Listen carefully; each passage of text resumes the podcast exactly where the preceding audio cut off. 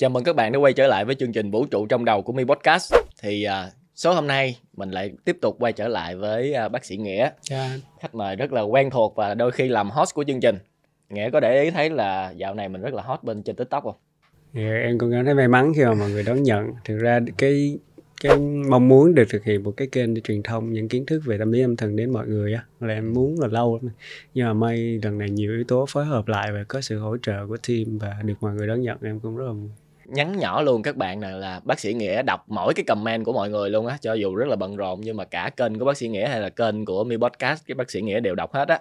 Cho nên mọi người tích cực comment nha. Thì có một cái uh, anh thấy khá là ờ, thú vị đó là uh, mọi người xem trên podcast của của bác sĩ nghĩa ở và cả trên kênh mi podcast luôn. Thì xem trên tiktok thì uh, hàng trăm ngàn lượt lượt xem nhưng mà ở trên uh, youtube một cái bản nó dài hơn thì rất là ít lượt xem chỉ khoảng một ngàn hơn thôi à, thì vấn đề thứ nhất là youtube uh, kênh youtube của mình nó chưa có uh, quá lớn ừ. nhưng mà uh, trong đó cũng có một vấn đề nữa là à, hiện tại cái sự phổ biến của TikTok hay là những cái short form giống như là uh, Facebook Reel hay là Instagram Reel rồi uh, YouTube nó cũng có cái short nữa thì lượt xem trên uh, short của YouTube nó vẫn cao hơn rất là nhiều ừ. thì nó đặt ra một câu hỏi là vậy thì uh, cái nội dung ngắn và nội dung dài cái nào nó quan trọng hơn ừ. và cái nào đáng để xem hơn đối với em khi là một người làm nội dung và đặc biệt là muốn cái nội dung của mình đến với cộng đồng được đầy đủ nhất và người xem họ hiểu được nhiều kiến thức và có được nhiều giá trị nhất cho họ ừ. thì bản thân em thì lại cảm thấy thích cái YouTube hơn tại vì à, cái format của podcast thì một buổi khoảng 25 cho tới 30 phút thì nó cho phép em có nhiều cái truyền tải đến khán giả hơn ví dụ mình muốn kể một câu chuyện dài để minh họa cho cái kiến thức mới để mọi người nhớ được tốt hơn thì cái podcast nghe nó vẫn đã và nó truyền tải cho mình tốt hơn ờ.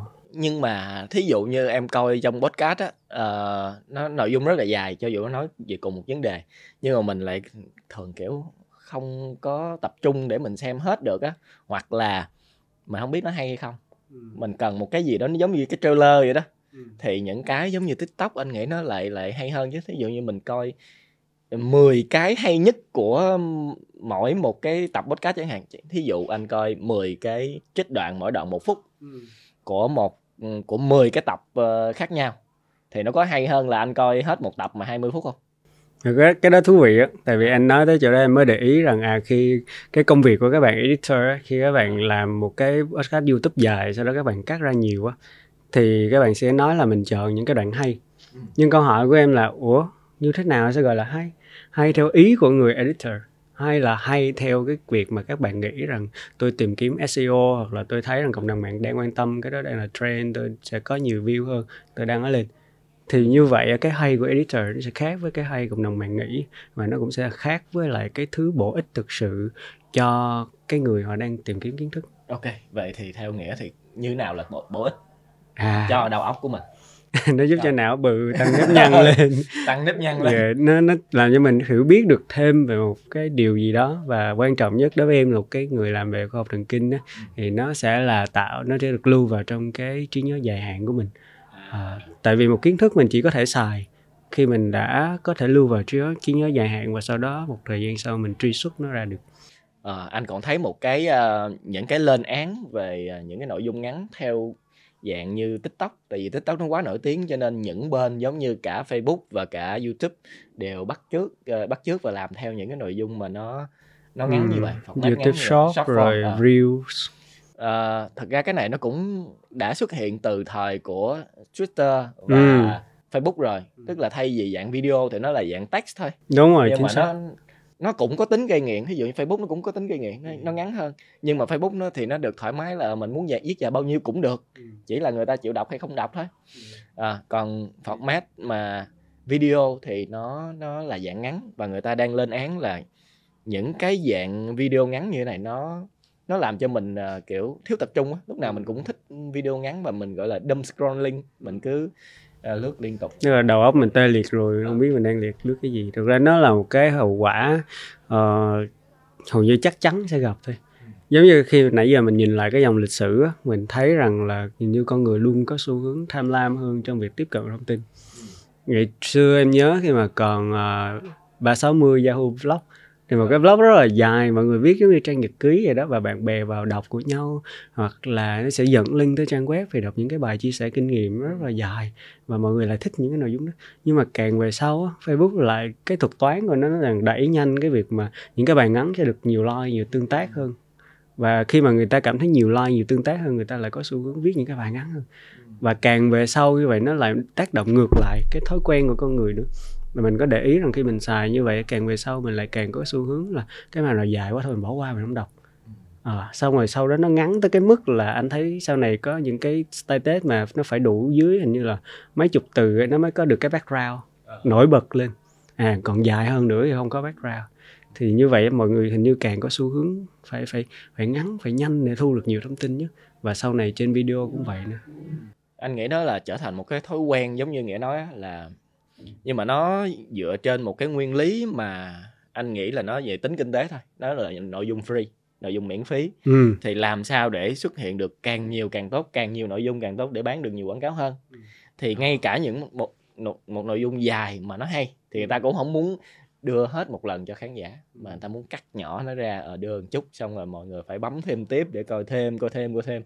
Thì nó xuất hiện được nhiều lần hơn thì nó bán được nhiều tiền hơn. Nhưng mà cái ờ, cái chuyện tác động tới cái bản thân mình á khi mình là người đối tượng tiếp nhận thì mình tiếp nhận những cái nội dung miễn phí mà nó tràn lan nó liên tục. Và mình thấy cái nào nó cũng hay hết. Ừ. cái nào nó hay chút hay chút hay chút. Ừ, nó làm cho mình mất tập trung lắm. Ờ. À, rốt Sao cuộc thì mình mình- không biết mình đang tìm hiểu cái gì nữa. chính xác. À, giống như cái trải nghiệm của em ví dụ mình hoặc thời gian đầu thì em có xài tiktok thì sau này thì ít hơn. Tại vì em quan sát thấy là em đang lướt tới một cái điều em quan tâm bây giờ đang coi về ờ, review về đồ ăn đi chẳng hạn. Sau cái tự nhiên lướt thêm một cái nữa lại là review quần áo em thấy review quần, quần áo vậy cũng hay. Chỉ mình cách mặc vest âu phục thế nào cho đúng xong lướt cái nữa thành du lịch. À, cái kinh nghiệm du lịch địa điểm ăn uống rồi lướt cái nữa cái tự nhiên nó quay về kỹ năng nấu ăn rồi lướt cái nữa nó lại qua kiến thức khoa học. Thì trong một cái buổi như vậy em để ý có 15 phút thôi mà có 5 chủ đề nó đã xuất hiện trước mắt em rồi.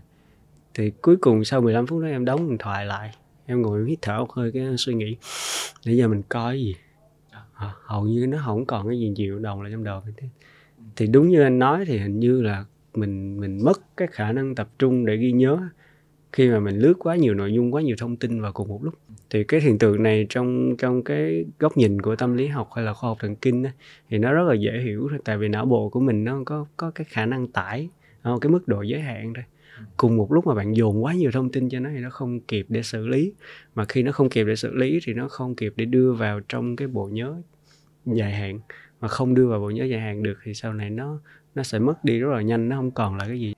Anh nghĩ nó còn là một vấn đề khi mà người ta so sánh giữa nội dung ngắn và nội dung dài. Mình nói à, hay là nội dung à, trailer, mang tính trailer và nội dung đi sâu vào vấn đề. Nó còn ở một cái là cái à, bối cảnh mà mình tiếp cận cái nội dung đó nữa. Ví dụ như là anh vẫn có những cái khoảng thời gian trong một ngày mình ngồi mình lướt reel đồ mình coi linh tinh đó là thời gian giải trí thì nó khoảng năm mười phút thôi. Mình lướt lướt lướt lướt thì trong khoảng thời gian đó mình coi được gì vui thì mình mình coi còn không thì thôi. À, nhưng mà anh ý thức được là ở trong đó mình giải trí thôi. Ừ. Giờ mình cũng có những cái à, gọi là customize tức là mình personalize những cái cái nội dung đó cho mình. À, cái nào mình không thích là mình remove nó rồi mình kêu Facebook đừng có à, đừng có recommend mấy cái đó nữa đừng có đề xuất những cái vi- video đó cho mình nữa mình không thích cái chủ đề đó kiểu kiểu như vậy. Thì khi mà mình tương tác như vậy thì mình phải dạy cho cái nền tảng biết là mình thích nội dung nào.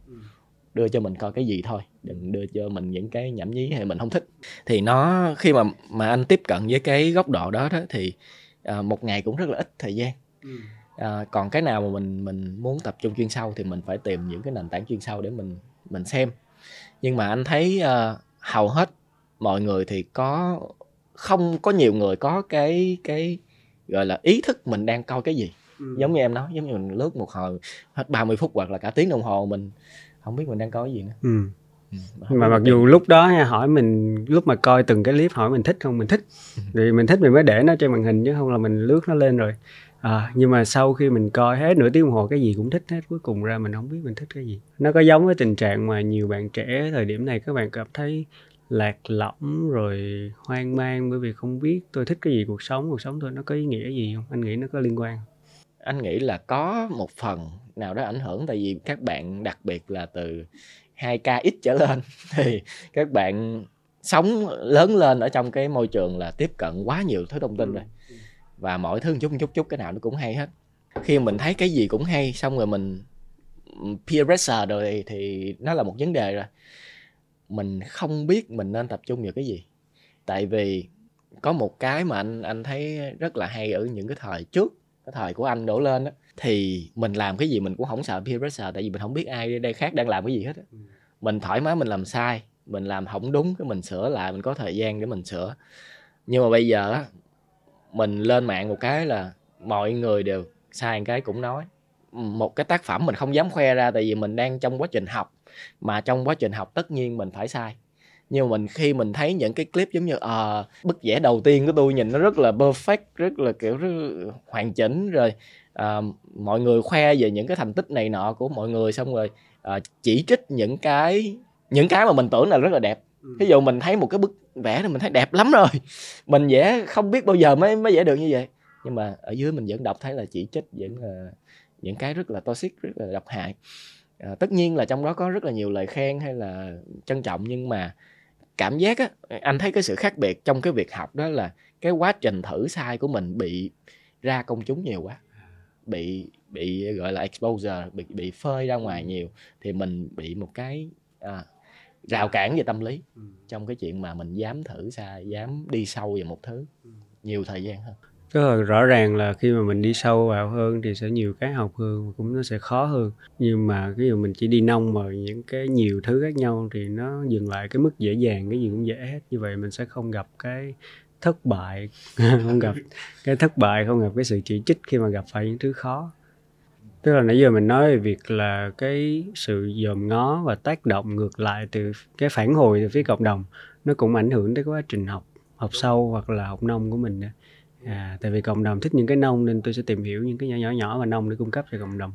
Còn cộng đồng có vẻ như là khó tiếp cận những cái sâu và hay chỉ trích nếu làm sai nên ra tôi sẽ ngại hơn trong cái việc học sâu hơn. Tưởng tượng bác sĩ share một cái bài về chuyên môn trên facebook đi. Chắc chắn là không bao giờ có nhiều lượt xem giống như mấy cái clip tiktok. Đúng rồi tức là nếu mà em viết một bài mà dành cho những người ờ, bác sĩ khác trong chuyên ngành đi chẳng hạn thì những cái ngôn ngữ sử dụng trong đó nó sẽ phải rất là sâu rồi nó phải thêm số liệu vào dẫn chứng tên tác giả và và những cái quá trình suy luận nó phải rất là chi tiết á ừ, một bài như vậy à. có khi tốn cả tháng ừ. để mình viết được một bài à, cái quá trình viết thôi nó đã mệt rồi à. rồi cái quá trình tìm hiểu đủ kiến thức để tổng hợp lại và viết ra cái đó nó còn mệt hơn nữa. nhưng mà khi mình đăng lên thì cái lượng tương tác nó lại ít nên ra em nghĩ có lẽ đó là cái ý chính mà nó làm mọi người ít cái động lực để tiêu thụ và ít cái động lực để cung cấp cái nội dung đủ sâu. Ừ. thì anh nghĩ nó còn là những cái à, vấn đề mà người thường gặp nữa. Mình tiếp cận một vấn đề mà nó mình đi vào nông á thì mình sẽ tìm cái giải pháp nông. Nó nhanh tới. À. ừ.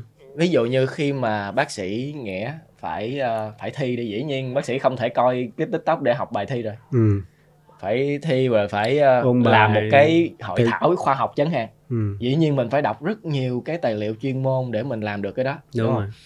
nhưng mà đối với một người bình thường với những công việc bình thường mỗi ngày mình đều làm như vậy mình đã làm rất tốt công việc đó rồi mình không có nhu cầu phải phát triển nó nhiều hơn. Thì nhu cầu còn lại thực ra chỉ là giải trí. Ừ. để nói chuyện để biết thêm cái này biết thêm cái kia nói chuyện. Cho nên uh, khi mà anh đọc thấy những cái comment kiểu rất là nó hơi có hướng độc hại đó là chỉ trích những người chỉ xem nội dung ngắn theo tính giải trí á, thì anh thấy nó cũng không đúng. À nó cũng là một cái nhu cầu chính đáng. Đúng rồi thì thật ra người ta đã không coi cái gì độc hại hay không đi làm chuyện bậy bạ nó cũng đã tốt rồi đúng không? Vấn đề còn lại là à, mình mình khi mà cộng đồng có những cái comment như vậy tức là mọi người muốn có một cái uh, expectation có một cái kỳ vọng là uh, mọi người muốn phải học nhiều hơn rảnh rỗi quá đi coi mấy cái vô bổ để làm gì đúng không? Theo nghĩa thì những cái mà mà kỳ vọng như vậy, nó nó có phải là từ mỗi người cũng giống như vậy không? Hay là do cộng đồng của mình, hay là do ba mẹ của mình có cái thói quen là kỳ vọng vô? Mình phải làm cái này, phải làm cái kia, phải học sâu phải thật là giỏi trong chuyên môn của mình chứ. Dạ đúng rồi. Tại vì khi mình nói về những cái khái niệm về việc học á, thì nó có nhiều cấp độ đó đầu tiên là học để biết cái vấn đề đó nhưng mà để sâu hơn học để biết thì nó còn phải là học hiểu. Rồi học hiểu xong cái cuối cùng của tất cả cái việc học nó sâu sắc nhất và nó tạo ra giá trị đó là học để làm. À, thì đối với một cái học để làm thì không thể nào mình chỉ biết nông nông về bề mặt hết. Ví dụ trong câu chuyện của ngành ngành của em đi thì rất là nhiều mọi người khi mà coi những clip về tâm lý thì mọi người nghĩ rằng tôi đã hiểu về cái đó rồi. Tôi biết trầm cảm là vậy là người hay khóc nè hay buồn hay khổ nè rồi uh, hay trầm cảm có nghĩa là do người ta không có vượt qua được cái mất mát người thân chẳng hạn.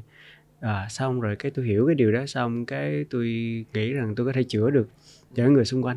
Thì cái người bất cứ cái người nào mà đang trầm cảm tới tôi tôi cũng sẽ cố gắng giải thích cho họ rằng à đó là tại vì uh, bạn mất mát bạn phải vượt qua mất mát đi bạn mới hết. Tức là hiểu ít nó có đôi khi nó sẽ thành hiểu sai đúng không? Một phần của sự thật nó không phải là sự thật. Đúng rồi hiểu sai dẫn tới làm sai. Thì cái việc cuối cùng mà mình làm sai mình không tạo ra giá trị gì hết.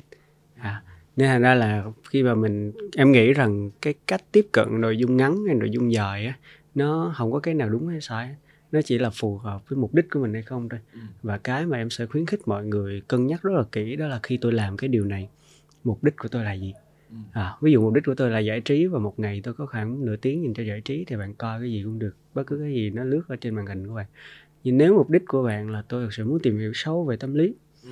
tôi thật sự muốn tìm hiểu sâu về sửa chữa máy móc à hoặc là làm những cái sản phẩm về do it yourself chẳng hạn à thì bạn sẽ cần dành nhiều thời gian hơn và tìm những cái nguồn mà có thời lượng dài hơn để nghiên cứu về nó so với là những cái clip ngắn hay những cái bài text ngắn thôi anh cũng có một cái thói quen đó là hồi ờ, hồi xưa cứ có cái gì mà nảy ra trong đầu anh là đôi khi anh không ngủ được luôn. Câu hỏi gì đó anh phải ngồi bật dậy phải google coi nó là cái gì tìm câu trả lời cho cho chuyện đó.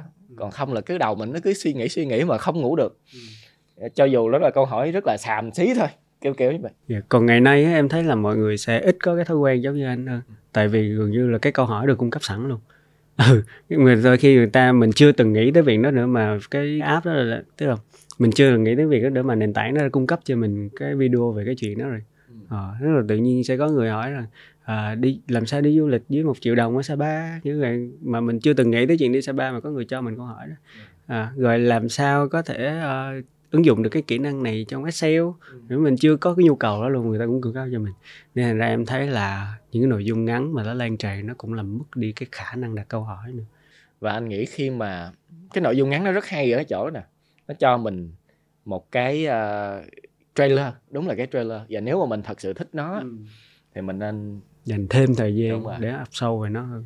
Thì mình tìm hiểu coi cái chủ đề nó là cái gì và uh, làm sao để hiểu sâu về nó hơn. Ví dụ như mình có thể tìm được ở đâu những cái kênh nào chẳng hạn.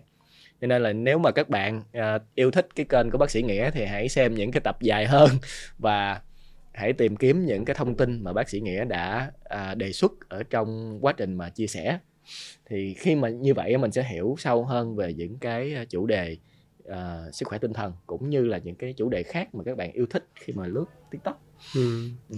vậy thì anh nghĩ rằng còn có cái gọi là cái lợi ích nào không nếu chúng ta học sâu? À, chắc chắn rồi. Học sâu thứ nhất là mình sẽ giải quyết được những cái vấn đề mà rất ít người khác giải quyết được. Tức là mình sẽ đẩy được những cái tính chuyên môn chẳng hạn nếu mà mình là người tiên phong trong ngành là mình là người đầu tiên khám phá ra đó thì mình có khả năng là thay đổi cả cái ngành mình đang làm luôn.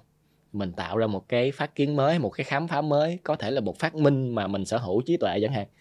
Thì vân vân này nó là sẽ tạo ra cái sự thay đổi của toàn ngành nó rất là là lớn. Và à, chỉ có cái cách là phải nghiên cứu thật sâu thì mình mới có thể đạt được những cái đỉnh cao giống như vậy thôi. À, và trong khi nếu mà mình không đạt được đỉnh cao á thì mình vẫn có thể tương tác được với những người gọi là chuyên gia. Ừ. nhưng mình không thể đặt một câu hỏi hay với một chuyên gia nếu mà mình không biết gì về chủ đề đó. Ừ. Mình đặt những câu hỏi người ta nghe thấy nó thấy chán thôi bạn về bạn tìm hiểu kỹ cái đó đi đúng không? Và cái việc mà mình trò chuyện với là chuyên gia đồng thời nó cũng sẽ giúp kiến thức của mình nó sâu hơn nữa. À, thì em mình thấy có là... những cái thắc mắc mà nó giống như mình đã tự đào nó tới đó là mình chạm một cái vách tường vậy đó rồi. Ừ. và đôi khi uh, cái người chuyên gia đó người ta thấy thích thú tại vì mình đã đến được cái điểm mà ừ. mà rất ít người đạt tới thì người ta sẽ hứng thú để người ta truyền đạt lại cho mình giống như nó cùng một cái tầng ừ. hiểu biết vậy đó à, bạn hiểu gì tôi đang hiểu thì tôi nói chuyện với bạn mới có hứng hơn dạ. à, và em nghĩ rằng nó tạo ra sự kết nối nhưng một mặt nó cũng sẽ tạo ra những cái giá trị xã hội nó bao gồm giá trị vật chất tức là về cơ bản thì nền kinh tế thị trường sẽ tập trung vào cái dòng tiền nó sẽ chảy về cái chỗ mà Ờ, uh, chảy về cái chỗ cung cấp được nhu cầu của thị trường. Mà càng ít người giải quyết được nhu cầu đó thì cái nguồn tiền nó sẽ chia trên đầu người ít hơn và cái thu nhập nó sẽ càng cao hơn. À, nên thành ra là em thấy cái tình trạng chung á, là nhiều bạn sẽ cảm thấy uh, mình mông lung sau một thời gian dài đi làm. Cảm thấy sao? Nhìn qua nhìn lại mình ai cũng giống mình mình cũng giống người ta rồi khi mà mình cần phải điêu lương với lại sếp ở chỗ mới mình không biết lấy cái gì ra để làm bằng chứng rằng à tôi xứng đáng với cái mức lương cao hơn. Sếp cứ nói là cái chuyện này anh thuê 50 bạn ngoài làm không được em không làm anh sẽ người khác. Trong khi có những công việc đó nha và cũng là trải nghiệm của em luôn có những lần mà ừ, người ta người cái người cần người có nhu cầu họ tìm tới mình. À, họ tìm tới mình và đưa một cái offer một cái offer rất là lớn à, mà mình trước giờ mình cũng chưa nghĩ là mình có thể tìm được cái khoản như vậy trong thời gian ngắn như vậy. Nhưng mà đó là vì họ nghĩ rằng cái việc đó mình có thể cung cấp mình là người phù hợp và có số ít những người giống mình và mình là cái lựa chọn phù hợp nhất cho họ tại thời điểm đó. À, thì tự nhiên những cái nguồn um, hỗ trợ như vậy nó đến với mình. Đúng rồi. Thì anh nghĩ cái ờ, cái tính chuyên môn thì thật ra cộng đồng bên ngoài sẽ rất người ít người biết. Nhưng mà những người à, chuyên gia hoặc là những người ở trong cái chuyên môn của mình sẽ biết đôi khi người ta chỉ có cho tiền cho bạc thôi chứ những người mà rất là hiếm có người nào mà chỉ cho mình cái chuyên môn gọi là sư phụ mà chỉ cho học trò đôi khi còn giấu chiêu nữa. Còn giấu mà kiểu tuyệt học của mình chỉ có đệ tử ruột đồ mới mới chỉ thôi. Thì những cái như vậy là những cái mà nó thay đổi cả đời người luôn nó thay đổi cả ngành vân vân. Thì như em nói á có rất ít người giải quyết được những vấn đề mà đi sâu vào. Thì uh, khi mình giải quyết được thì mình là người quý yeah. à, mình người quý thì cho mình trốn ở đâu người ta cũng tìm tới người ta để người ta uh, đưa cho mình những cái offer những cái uh, đề xuất mà uh, đôi khi xứng đáng à. giống như em nhớ cái câu chuyện kinh điển là, là có một ông thợ ông đi sửa cái máy bằng cách gõ dùng cái búa gõ cái cốc à. thôi à, xong cái ông thu một trăm đô cái cái người cái người chủ xưởng hỏi một trăm đô xong mắc giờ gõ cái cốc lấy tôi một trăm đô thì ừ. ông nói rằng cái tiền gõ có 5 đô 95 đô là biết tìm đúng cái chỗ để gõ để cái máy nó hết thư ừ, cái à, cái đó là còn gõ đó nha. Tại anh có đọc một cái blog của anh à, anh Thái à, anh Phạm Ngọc Thái là một người cực kỳ nổi tiếng trong giới uh, bảo mật của Việt Nam. À, đang hồi trước là làm việc cho Google thì bây giờ không biết làm việc ở đâu nhưng mà ảnh uh, gọi là hàng đầu ở Việt Nam về bảo mật. Thì có một cái công ty rất là lớn mời ảnh tới để kiểm tra các uh, gọi là khả năng bảo mật của công ty. À, có tốt không và có sửa lỗi gì không? Cái ông kiểm tra xong. Cái em nói tốt xong. Không có vấn đề hết. Ông lấy 10 ngàn đô. À, anh không nhớ số chính xác nhưng mà ừ, hàng chục ngàn đô lớn hơn. rất nhiều tiền. Cái công ty nó mới ủa sao anh vô anh không có sửa để giúp tôi cái gì hết mà anh lấy mấy chục ngàn đô? Ừ. trong khi đáng lẽ là phải kiểu anh nói ủa bây giờ ông đang khỏe mạnh ông tới ông khám bệnh bây giờ ông bắt tôi phải đẻ ra bệnh cho ông ông mới chịu trả tiền hả? Hay kiểu gì? Nếu là tôi đã kiểm duyệt hết rồi các vấn đề gì vậy, vậy thì công ty không gặp vấn đề gì hết thì thì tôi nó không gặp vấn đề gì hết. Đó thì đôi khi uh, cái quan điểm của người bên ngoài á người ta cũng cũng thấy là người ta không hiểu chuyên môn. Cho nên đôi khi người ta không biết mình đang làm gì không biết chuyên gia đang làm gì và nó có đáng tiền hay không nhưng mà ngược lại ở cái phía chuyên gia thì mình nghĩ là cái mình giải quyết được cái vấn đề đó đem lại bao nhiêu lợi ích cho khách hàng. À, thì hoặc là à, ông không thuê tôi ông thuê người khác coi có ai làm được không? Ừ. chỉ có cái quá trình đào luyện chuyên ừ. sâu tập trung vào nó thì mới thực sự mới có thể tạo ra được những cái giá trị giống như vậy. À, và anh nghĩ ờ, ở cái vai trò của anh Thái á, thì ảnh là top ai cũng biết hết ảnh là đầu ngành rồi ảnh nói là ảnh có cái quyền lực để nói nghe nói hơi vui vui vậy thôi. Nhưng mà ảnh có cái quyền lực để nói như vậy. Nhưng mà thí dụ như anh anh cũng là người vô anh nói đâu không vấn đề đâu sếp đừng lo. Thì ừ. sếp làm sao trả cho anh mấy chục ngàn để anh nói cái chuyện đó được? À, nó tạo ra cái uy tín nè. À, thì anh nghĩ là khi một người học cực kỳ sâu và có những cái đóng góp cho ngành đó, giống như anh Thái ảnh phát hiện ra rất là nhiều cái lỗi bảo mật của ừ. rất nhiều hệ thống trên cả thế giới chứ không phải là của Việt Nam thì ảnh đóng góp rất là nhiều cho ngành rồi. Cho nên là ai cũng đề cao uy tín của ảnh và chỉ riêng cái chuyện đó thôi cái lời nói của ảnh rất là trọng lượng. À, cho dù à, ông chủ doanh nghiệp kia ông không biết cái gì về bảo mật hết thì ông tin người này. Tin người này là cộng đồng chuyên môn đã đánh Ừ. giá rất cao. Ừ. và Thì đã có cũng- rất nhiều đóng góp. em thấy cái ví dụ đó cũng hay á. Ví dụ bạn trẻ bạn nhìn thấy là ờ, những người như anh Thái chuyên gia kiếm được cái khoản tiền rất lớn trong thời gian ngắn các bạn rất là thích nhưng mà dù bạn có coi tới 100 cái clip ngắn đi nữa hoặc là 100 bài đọc ngắn chỉ để giới thiệu về những cái thứ đang xảy ra trong ngành thôi thì cuối cùng của bạn chẳng đi không thể nào đạt được cái vị trí đó.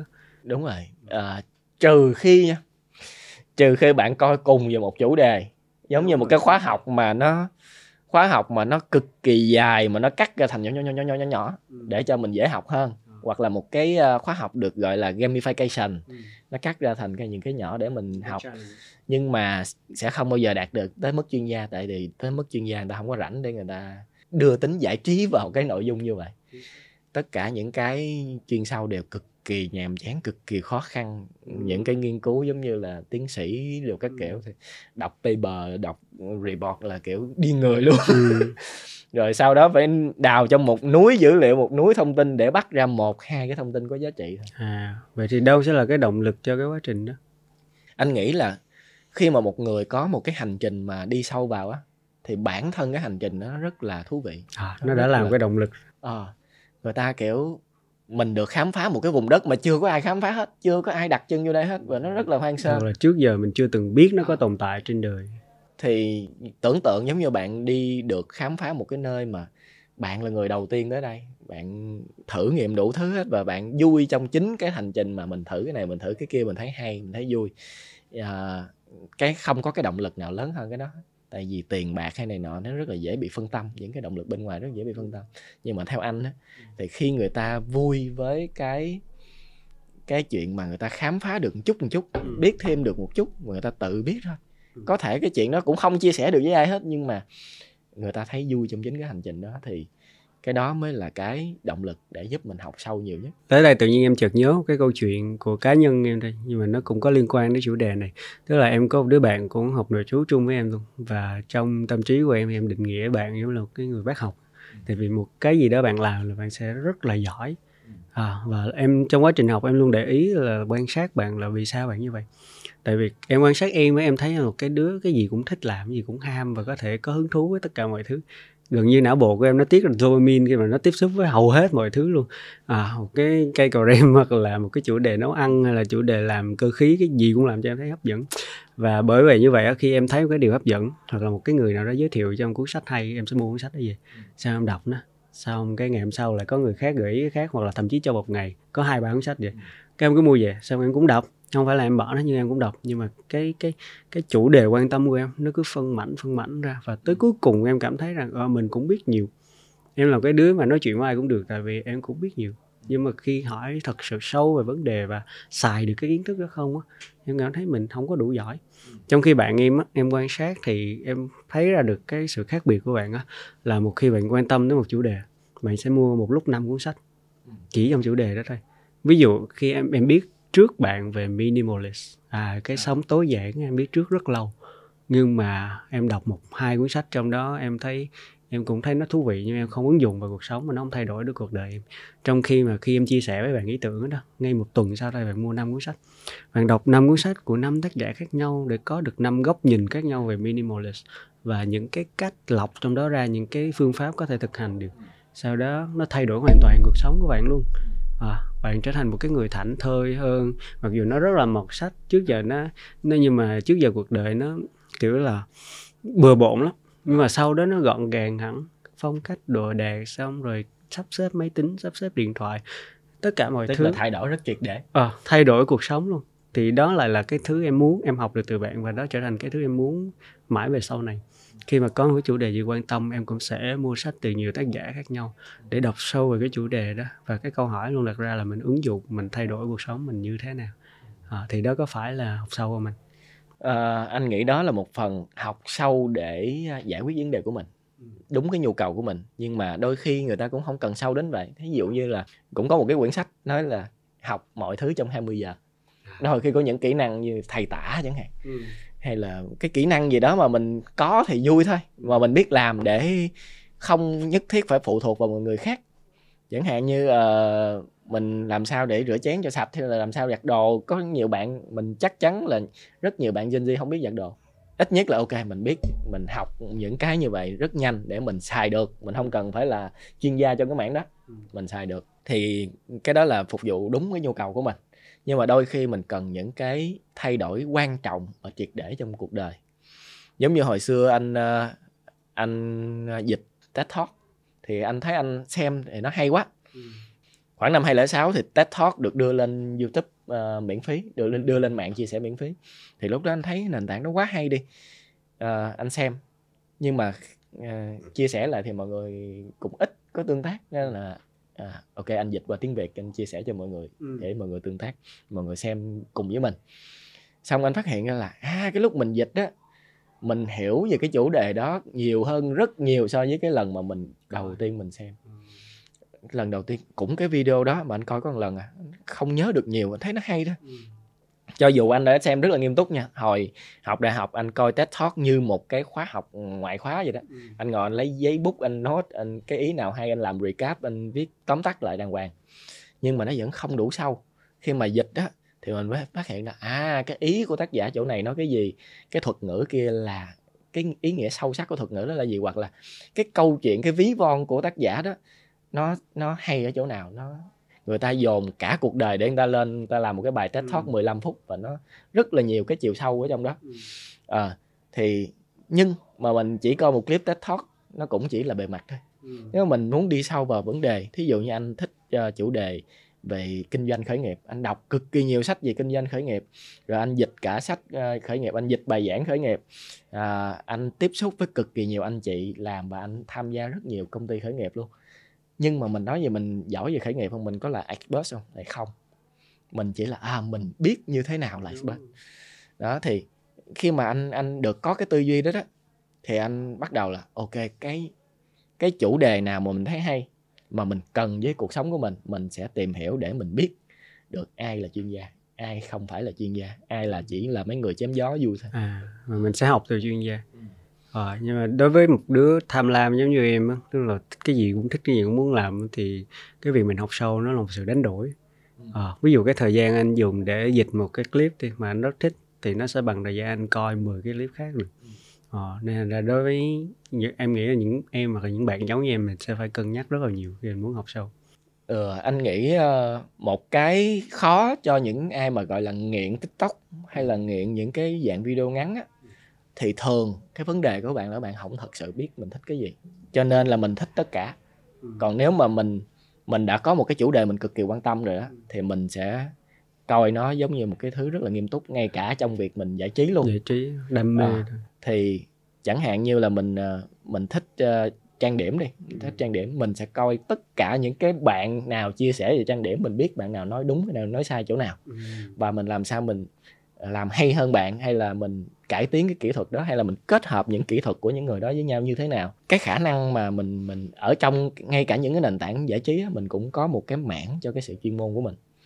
À, và khi mà mình muốn làm cái nội dung cho mọi người thì mình cũng biết là à mọi người đang thích cái gì. Ví dụ như mình nói về tâm lý đi mình muốn chia sẻ cái uh, gọi là những cái bài học về uh, sức khỏe tinh thần cho mọi người làm sao nó nhẹ nhàng hơn thì mình mới đẻ ra cái show là vũ trụ trong đầu ừ. để làm sao mà uh, mình không quá nặng về chuyên môn mọi người số đông ừ. có thể tiếp cận được những cái vấn đề giống như anh với em đang nói ừ. còn nếu mình làm một cái hội thảo khoa học mà anh với em nói quá nhiều thì nó quá chuyên sâu thì sẽ rất ít người uh, cộng đồng bình thường có thể tiếp cận được À, tức là nếu mình đi quá sâu vào vấn đề nó cũng có cái drawback cái điểm yếu của nó là cái điểm không thuận lợi của nó. À, có nghĩa là những người khác họ sẽ khó tiếp cận cái kiến thức đó hơn. Nhưng mà đồng thời nó cũng là một cái động lực chứ tại vì ít người tiếp cận được thì cái thứ tôi giữ được là cái thứ có có giá. Ờ, không hẳn. Tức là cái cái thứ mà thị trường không muốn có khi lại không có giá. À, quan trọng là cái thứ thị trường muốn mà mình ít người cung cấp được cái đó nó, nó phải quan trọng nữa. Chẳng hạn như vấn đề sức khỏe tinh thần anh thấy là nó là vấn đề cực kỳ quan trọng. Chỉ là gọi là nhận thức về cộng chung của cộng đồng đó, nó còn chưa có được mạnh và chưa có được những cái ý thức mà mang tính chủ động. Ví dụ như mình có thể chủ động thăm khám những cái bài test để uh, xác định sức khỏe tinh thần của mình như thế nào hoặc là chủ động có những cái hoạt động để chăm sóc sức khỏe tinh thần của mình tốt hơn. Thì à, phần đông cộng đồng chưa được có cái chưa có được cái đó mình làm sao để mình uh, promote mình giúp mọi người tăng thêm cái nhận thức đó ừ. với những cái talk show giống như nghĩa tham gia ừ. không chỉ ở trong vũ trụ trong đầu mà có nhiều cái khác nữa mà nghĩa cũng có tham gia đó ừ. thì kể cả trong giới chuyên môn và những người bình dân mình đều làm sao để tăng cái đó lên em thấy có một cái khó khăn nữa của cái việc mình học quá sâu và chỉ chăm chăm vào một hoặc hai chủ đề á nó chính là cái góc nhìn của mình nó bị hẹp lại à, ví dụ như là người ta cứ nói rằng là trong ngành y khoa đi tiến sĩ sẽ là người giỏi nhất. Nhưng không phải đâu. Khi mình biết về cái thực sự á, thì giỏi đó mình phải đặt câu hỏi là giỏi về cái gì? Ví dụ mà thăm khám một bệnh nhân ban đầu đến hoặc là thăm khám sức khỏe tổng quát thì chưa chắc một bác sĩ sẽ giỏi hơn. Một bác sĩ tiến sĩ sẽ giỏi hơn là một bác sĩ đa khoa ừ. hoặc là một bác sĩ gia đình. Cái công việc của bác sĩ gia đình là người ta nắm hết tất cả những chuyên khoa và thậm chí có cái chuyên khoa bác sĩ gia đình đó cái công việc của họ là cấu trúc lại tất cả những cái vấn đề có gặp trong cộng đồng. Và làm sao phát hiện ra đó hiệu quả nhất và biết cách chữa những vấn đề ngay từ giai đoạn đầu tiên. Trong khi đó, cái người mà để trở thành một tiến sĩ bác sĩ, họ phải làm những cái đề tài nghiên cứu trở nên rất sâu. Thạc sĩ là nó sâu hơn một chút và tiến sĩ đi sâu hơn nữa.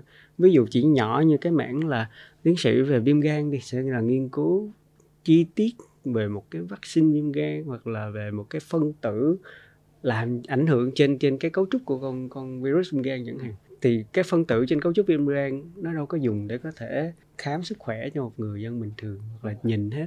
Và và đôi khi khi một tiến sĩ hay là bác sĩ về chuyên ngành viêm gan khám cho một người đi thì có thể họ sẽ có cái bias ừ. à, đến từ chuyên ngành ví dụ như là đau bụng có nghĩa là do viêm gan à, mà họ ít nghĩ đến việc đau bụng cũng có thể đau dạ dày cũng có thể là do thận vậy. Nghĩa nói tới một thứ mà anh anh nghĩ là rất nhiều người hiểu lầm. Đó là mọi người hay dùng chữ generalist ừ. là những người à, gọi là biết đa khoa biết, biết nhiều, nhiều thứ để làm sao kết nối được với những chuyên gia những người biết rất sâu về một thứ nào đó.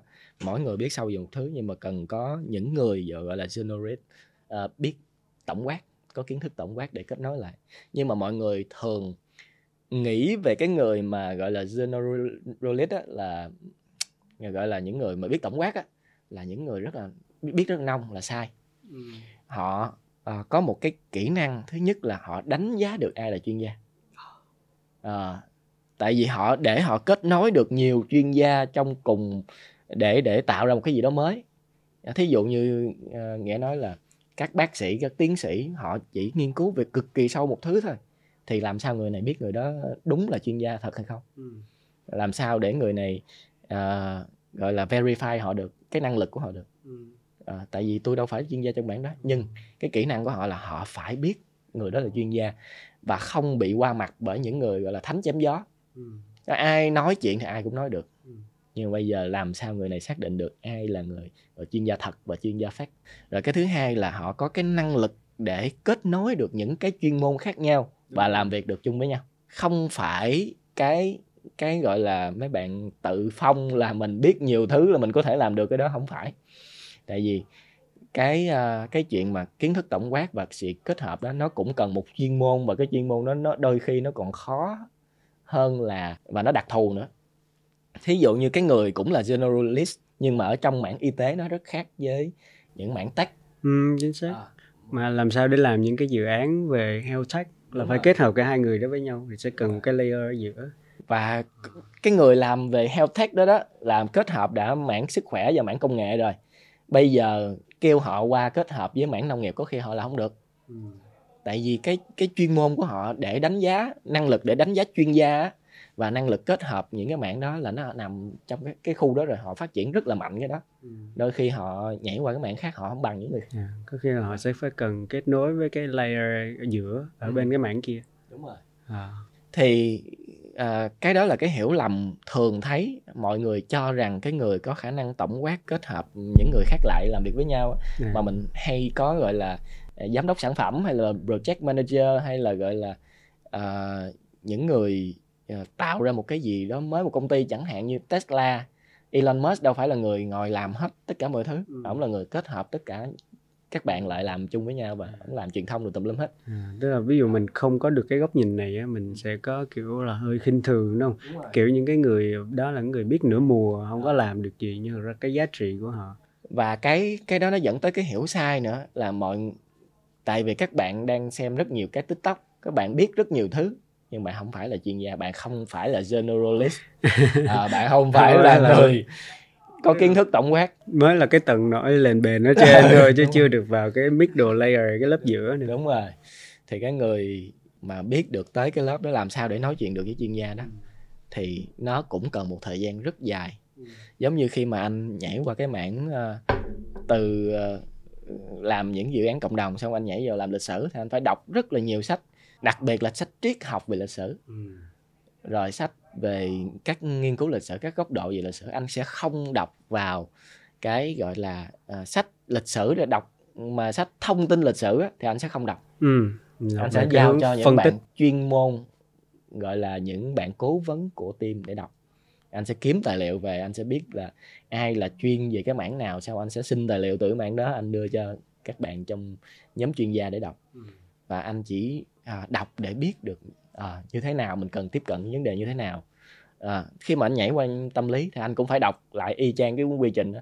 đọc rất nhiều sách về tâm lý những cái sách mà có trên thị trường xong mình anh nhờ à, mọi người trong có chuyên môn đề xuất là anh nên đọc cuốn nào cuốn nào và theo trình tự như thế nào để từ một người không biết gì thì mình có thể nói chuyện được với các chuyên gia. À, thì đó là một cái quá trình mà không phải mình nhào vô là mình làm được liền. Ừ. em sẽ muốn hỏi về cái công cụ để làm sao để cho mình có thể đào sâu được cái kiến thức hơn thì anh nghĩ cái đầu tiên á à, là online khi mà mình xem được một cái clip tiktok hay một cái clip ngắn mà mình thấy hay ừ. mình thấy thích và quan trọng là nó nó nó nó gợi lên trong mình một cái gì đó vui vẻ ừ. và mình cảm thấy ok mình tiếp tục tìm hiểu thì mình sẽ vui ừ. thì mình đặt câu hỏi mình lên google mình search những cái cơ bản giống như là à, những cuốn sách hay nhất nói về chủ đề này à.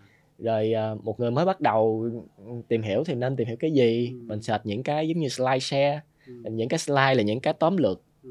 cơ bản nhất ừ. xong mình xem mình thấy nếu mà à cái chủ đề rất là tiềm năng hay rất là nhiều cái mà mình liên quan tới công việc hay cái gì đó cho mình chẳng hạn ừ. bổ ích cho mình thì mình có thể tiếp tục đào sâu đào sâu ừ. hơn thì càng lúc cái phạm vi mình sẽ càng thu hẹp lại và ừ. mình mình nhảy vào đúng cái thứ mình mình thích thôi ví dụ nó dẫn mình tới từ chuyện tâm lý đi có khi nó nhảy qua là tâm linh tôn giáo hay là nó nhảy qua một chuyện kinh tế học hành vi chẳng hạn ừ. với à. mỗi vấn đề mình đã nắm được cái phương pháp đi sâu à. rồi thì mình sẽ nắm được cái kiến thức ở lâu dài và nó đủ ừ.